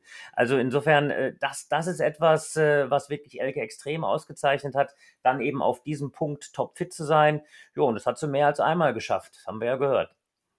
Das stimmt. Also man kann dir nicht, nicht vorwerfen, glaube ich, wenn man auf deine Bilanz kommt, ähm, dass du, ich will, weiß nicht, ob es das Maximum ist, aber dass du wirklich auch äh, viel da rausgeholt hast, oder? Aber wenn, wenn ich mal so zwischen, nicht nur zwischen den Zeilen, aber höre, ich war ein Rennpferd und ich habe drei Wochen nicht geredet davor und ähm, ich bin nie zur Ruhe gekommen, ist auch schon ein bisschen, dass du so ein paar Dämonen hattest, die du, gegen die du gekämpft hast, oder Elke, so in deiner, in deiner Karriere. Wie würdest du das in der Respo Retro, wie sagt man, Retro-Perspektive? Richard, du bist doch der Germanist. Wie würde man im Ja. Rückblick, würdest du das im, Im Rückblick, Rückblick. bewerten? Ja, auf jeden Fall. Also ich hatte so viele kleine Männer in meinem Kopf, die mir gesagt haben, du schaffst das nicht und ich habe dagegen gekämpft und ähm, das ist ja immer irgendwo ein Auf und Ab und dann hast du irgendwelche Erfolge, dann lässt du dich treiben von den Erfolgen, dann hast du Misserfolge und dann musst du immer wieder lernen, aufzustehen und ähm, das ist, glaube ich, auch die große Kunst irgendwo. ähm, ein Tischtennisspieler Steffen Mengel war es, glaube ich, meinte irgendwann mal zu mir, Wahnsinn, Elke, wie hast du das ausgehalten, in diesem Haifischbecken immer wieder dich durchzusetzen und ähm, so lange dran zu bleiben. Und ich glaube, dass das der Sport mir enorm auch mitgegeben hat, ähm, aus den Niederlagen zu lernen. Und ich habe so viele bittere Spiele auch eingesteckt und äh, ja verloren und da immer wieder aufzustehen und ähm, die Ziele, die man vor Augen hat, zu fokussieren und ähm, daraus gestärkt hervorzugehen. Und das glaube ich, bin ich dem Sport auch unfassbar dankbar, was er mir da alles auch mitgegeben hat. Und ähm, ja, schon als kleines Mädchen war mir es eigentlich wichtiger, in die Halle zu gehen, zu trainieren, als ähm, sich mit Mädels zu verabreden und in der Stadt abzuhängen oder wie man so schön sagt oder zu chillen und ähm, ja und das Allerentscheidendste im Nachhinein ist für mich okay vielleicht ist für manche das großartig was ich äh, was ich erreicht habe wenn ich mich jetzt mit einem Roger Federer oder auch mit einem Timo Boll oder was auch immer für wen mit wem unterhalte ist das natürlich eine Kleinigkeit was ich in meiner Karriere erreicht habe. Aber das Entscheidende ist für mich persönlich, ich kann mir im Nachhinein keinen Vorwurf machen, dass ich nicht alles versucht habe rauszuholen und dass ich damit komplett im Reinen bin und auch ähm, ja das Maximale für mich versucht habe rauszuholen und ähm, deshalb ist das für mich auch ist da ein Strich drunter und ähm, ich bin happy damit. Und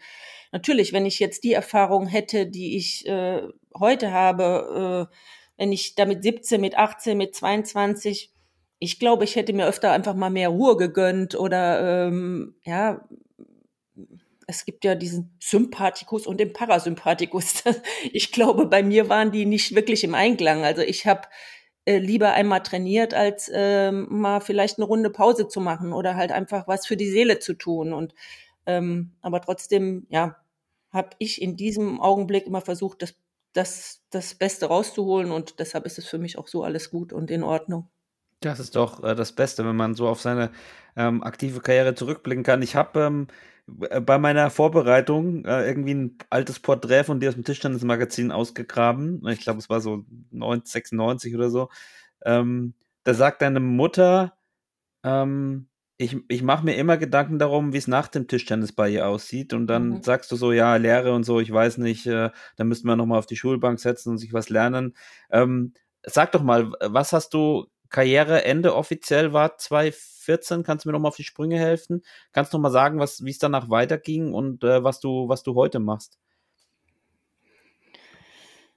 Ja, genau. Also ich äh, kann mich erinnern, als ich versucht habe, meine Eltern zu überreden, dass ich jetzt Tischtennisprofi sein möchte, ähm, habe ich denen einfach verkauft, dass ich sage, ich versuche das jetzt ein, zwei Jahre, danach mache ich was Richtiges, nur um die ein bisschen ruhig zu stellen. ähm, weil für mich war relativ schnell klar, ich möchte Tischtennisprofi werden. Und ich habe mir um irgendwelche finanziellen Geschichten überhaupt gar keine Gedanken gemacht, weil mir hat der Sport so viel gegeben. Und mir hat dieses, ja, ich konnte einfach mein Hobby zum Beruf machen. Und ähm, es gibt so viele Leute, die jeden Tag zur Arbeit gehen und denken sich, oh mein Gott, nee, nicht heute schon wieder. Und ähm, ja, für mich passt diese Sportart einfach wie die Faust aufs Auge und das hat mir alles gegeben im Leben und darum bin ich auch dankbar, das gefunden zu haben und das auch leben, wie sagt man, leben gedurft zu haben, gelebt, wie sagt man, sagt man, gelebt haben zu dürfen, oder? Auf jeden Fall bin ich froh darum und ähm, ähm, vom Olympiastützpunkt in Heidelberg damals, da gab es auch eine, eine Berufsberatung und dann bin ich mit meiner Mutter da eines Tages auch hin, um sie halt ein bisschen ruhig zu stellen und dann ging es darum, was denn zu mir passen könnte und ja, aber in mir drin wusste ich, ich höre nach zwei Jahren nicht auf mit Tischtennis und ich werde das durchziehen und ähm, das ist genau das, was ich möchte und darum bin ich auch dankbar. Genau. Ja, und heute? Ja, ähm, wie, wie der Ritchie vorhin schon erwähnt hat, bin ich ähm, natürlich im täglichen Training bei der Damen-Nationalmannschaft äh, und gebe den Mädels meine Erfahrungen weiter, die ich erleben durfte. Und ähm, ja, genau. Inzwischen habe ich auch einige Anfragen ähm, als Motivationsspeaker bekommen. Das hat, war auch irgendwie ganz witzig. Ähm, vor ein paar Monaten saß ich mit einem befreundeten Pärchen im Wohnzimmer und ähm, recht erfolgreiches Unternehmerpärchen, die haben mich so ein bisschen durch Zufall einfach nur so ausgequetscht, was ist denn alles so in meiner Sportart und wie ich damit umgegangen bin. Und haben wir so erzählt und gequatscht und ja, die haben mich dann so auf die Idee gebracht und meinten so, oh, das ist ja Wahnsinn, das ist ja so interessant und macht da doch einfach mal mehr draus. Und ja, tatsächlich habe ich jetzt auch die eine oder andere Anfrage, als Speaker auf eine Bühne zu gehen, zu, zu einem Unternehmen zu gehen, den Mitarbeitern ja, zu zeigen, wie ich als Spitzensportler gelebt habe, wie ich Ziele fokussiert habe, wie ich mich nach Niederlagen wieder aufraffen konnte. Und ja, auf dieses neue Thema freue ich mich ungemein und ähm, ja, bin, bin, bin gespannt, was da alles so auf mich zukommt.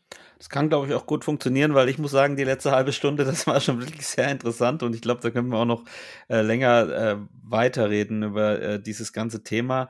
Ähm, ich glaube, dass du viele von diesen Dingen auch jetzt an die, an die Mädels ähm, weitergibst. Ähm, also beim Tischtennis meine ich jetzt vor allem. vielleicht nochmal für unsere, für mich, sagen wir für mich und alle, die keinen Leistungssport äh, machen im Tischtennis, kann man denn sowas wie Siegeswill, Kampfgeist, kann man sowas lernen? Also ich frage jetzt erstmal die Elke, ähm, hast du irgendwie Techniken gehabt, wie man quasi ähm, sowas auch vielleicht auf Knopfdruck einfach bekommt? Knopfdruck. Ja, wenn es mal nicht so, wenn man mal nicht, ich sag mal so, wenn man mal so einen Hänger hat oder sagt, auch heute ist aber mm, und man kennt es ja auch. Ich glaube, es war bei euch auch mal so, wenn man so Tage hatte, wo man sich dann nicht so gefühlt hat und auch nicht so hoch motiviert war, irgendwie zu sagen, okay, reiß dich jetzt mal zusammen.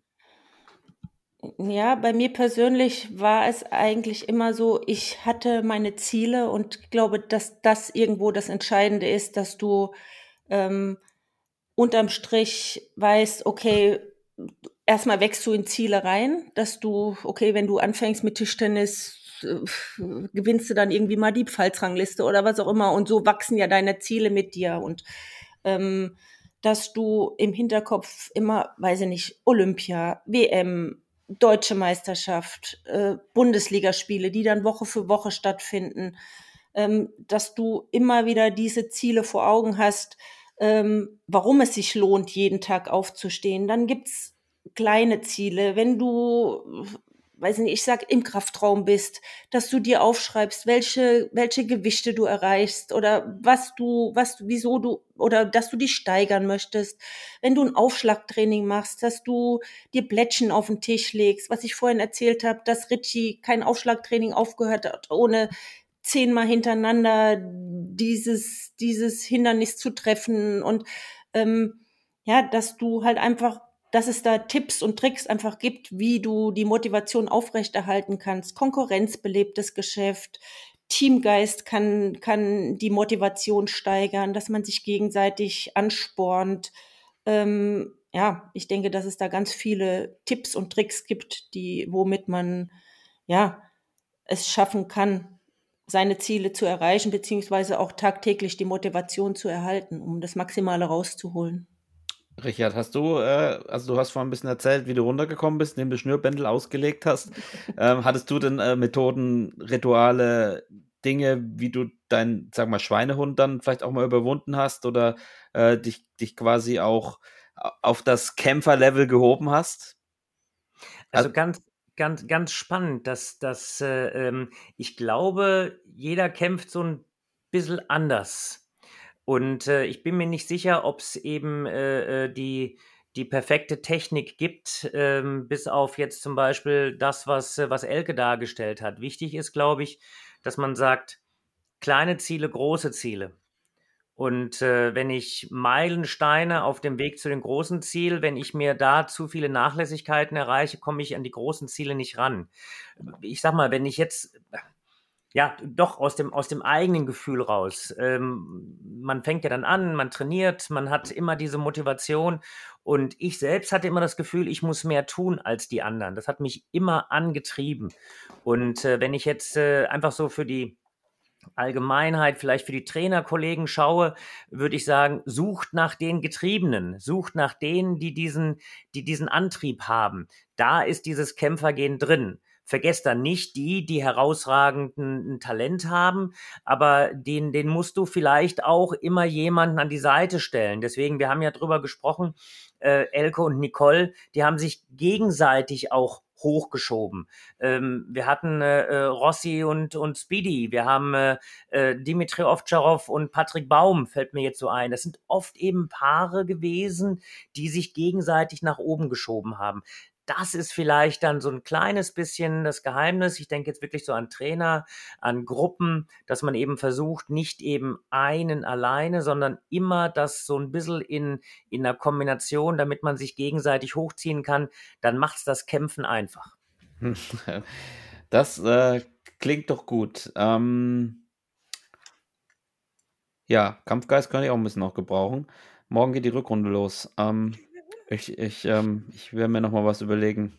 ähm, wie, wie ich mich auf, auf Deine, den deine Rückhand, Motivationslevel... steht, deine Rückhand ich, steht immer, ich Benedikt. muss mich auf den Motivationslevel von Elke Schall einfach bringen, 2003 in Luxemburg. Das muss ich einfach irgendwie schaffen bis morgen. Äh, mal schauen, wie ich das hinbekomme. Wir haben noch ein paar Hörerfragen, ähm, die habe ich vergessen. Äh, die können wir noch stellen. Geht aber schnell. Bist du noch aktiv im Tischtennis? Fragt Alke S U S T T. Ähm, Elke, bist du noch aktiv in irgendeiner Art und Weise? Du hast mal in der Schweiz gespielt, glaube ich, so in Erinnerung. ich ab und zu mal noch ein Spiel in der Schweiz, in, beim TDC Neuhausen, aber ähm, ja, das wirklich nicht mehr allzu oft. Twins Talk Table Tennis, Grüße gehen raus. Was ist dein schönster Tischtennis-Moment? War das Aber ich habe 2003? so, so einige. Ich meine, du hast vorhin erwähnt, dass ich fünfmal bei Olympischen Spielen war, diese Olympia-Qualis davor. Dann bin ich viermal Europameister, einige deutsche Meistertitel und ähm, ja, da so einen speziellen, dass ich den so rausfischen kann, nicht, aber das waren so einige, wo ich mich sehr drüber gefreut habe. Jetzt kommt noch ein bisschen eine allgemeinere Frage. Ähm, gibt es eurer Meinung nach, also kurze Antwort, ne, Richard, gibt es eurer Meinung nach zu wenig Materialspieler, ähm, Anti-Beläge und Noppen in der Weltspitze? Fragt Brandy TT Defender. Ähm, gibt es da zu wenig? Also bei den Herren gibt es ja wirklich nicht mehr viel in der Weltspitze, bei den Damen gibt es schon noch einige, oder? Gibt schon noch ein paar, also gerade im Anti eben, aber weniger, wenn jetzt mit Materialspiel Noppen und, und auch mal lange Noppen gemeint sind. Ja, das ist äh, äh, insofern äh, selbstregelnd, äh, als dass äh, eben dieses Spielermaterial eben es da vielleicht ein bisschen schwieriger hat, nach ganz oben zu kommen, ist ein bisschen eine andere technische Auf Ausbau oder Aufbau. Ähm, deswegen die, die ganz oben ankommen, die haben es dann wirklich extrem gut verstanden, dieses Material einzusetzen. Ähm, ich glaube, es ist äh, einfach insofern nicht zu ändern, als dass äh, die Spieler oder Spielerinnen mit Material es einfach auch einen Ticken schwerer haben, nach ganz oben zu kommen. Elke, ich habe auch äh, einen Artikel gelesen in der Vorbereitung, irgendwie von 93, wo Nicole Struse gegen Nixie Liang verli verliert, die ja immer noch relativ erfolgreich spielt. Ähm, hat, sich, hat sich schon ein bisschen verändert, oder? Gab es früher schon mehr, oder? Materialspieler, wie siehst du das? Ja, ich glaube, zu meiner Zeit gab es tatsächlich ein paar mehr Abwehrspieler, als das heute der Fall ist. Ähm, wie Ritt jetzt gerade schon erwähnte, ähm, ist es auch im Damenbereich, ja, ja, sind es halt einfach inzwischen wirklich weniger, weil ich glaube, ähm, dass man ja mit einem offensiveren Spiel ja mehr Chancen hat, wirklich ganz nach oben zu kommen. So, und die letzte Frage, die hast du wahrscheinlich auch schon öfters gehört, dreht sich um deinen Ehemann. Warum sieht Ernie 1994, warum sieht und hört man von Christian nichts mehr? Du hast das vorhin schon angerissen. Ähm, der Fokus liegt nicht mehr auf Tischtennis. Ich weiß nicht, wie viel du dazu sagen kannst und willst. Ja, tatsächlich ähm, hatte der ja äh, sich so eine schlimme Knieverletzung zugezogen, ähm, dass er das Gefühl hatte, er hatte zwei Knie-OPs und hat dann auch nochmal versucht, an dem Comeback zu arbeiten. Aber ich glaube, er war die Nummer 12, 13, 14 in der Weltrangliste, als es passiert ist. Ähm, und er auch von seinem Naturell er eher ein, ein Mensch ist, der nicht der geduldigste ist in diesem Moment und äh, er dann nach den Knieoperationen das Gefühl hatte, dass er zu limitiert ist, beziehungsweise die Topspieler ihn dann ähm, von den Platzierungen her so ausspielen können, dass er nicht mehr die Chance hat, das Ni- Niveau zu erreichen, was er vorher erreicht hatte. Ähm, er hatte zwei, zwei Ziele, zwei Träume in seinem Leben. Das eine war, ein guter Tischtennisspieler zu werden und das zweite war, ähm, dass er Pilot werden möchte und da steckt er jetzt mitten in der Ausbildung und ja, in, in, wenn alles optimal läuft, ist er in zwei, drei Monaten fertig und ähm, ja, hat dann die Möglichkeit, uns durch die Welt zu fliegen. Also So sieht's aus. Dann soll er uns mal fliegen. Ja, Ja, ich ganz so ein Genau. Flieger mit DTB-Bemalung Genau. und mit Christian Süßborn als Piloten. Genau. Wie, Elke, wie groß ist die Wahrscheinlichkeit, dass Christian mal zu uns in den Podcast kommt? Auf einer Skala von 1 bis 10? frag ihn. ich weiß nicht.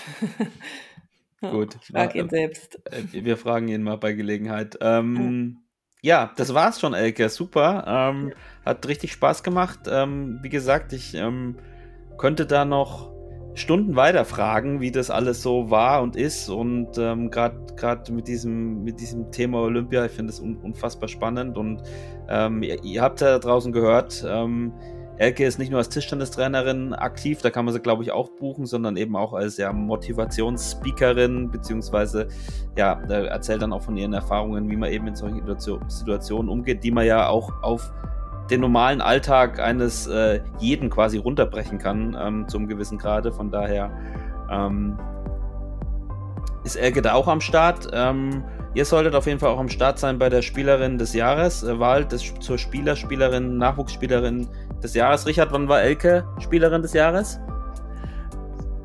Äh, 2005.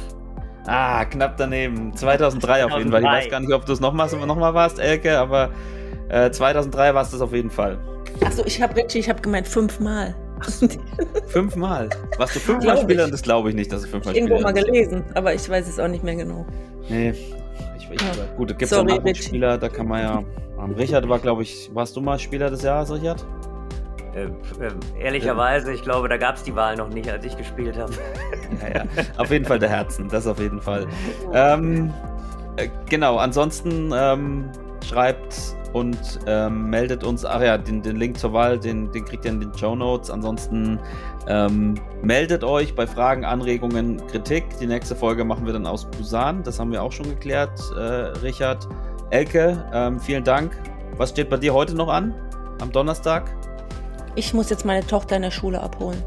Okay. Klingt nach Normal Life. Ja.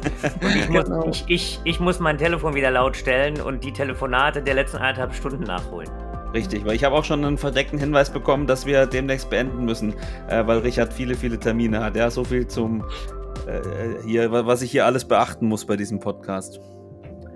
Von daher würde ich sagen, Elke, nochmal herzlichen Dank, hat viel Spaß gemacht, ähm, alles Gute und ja, wir hören uns dann aus Busan. Ciao, ciao. Tschüss, vielen Dank, dass ich hier sein durfte. Oh, ciao. Gerne, Elke. Ciao. Sehr gerne. Tschüss, ciao.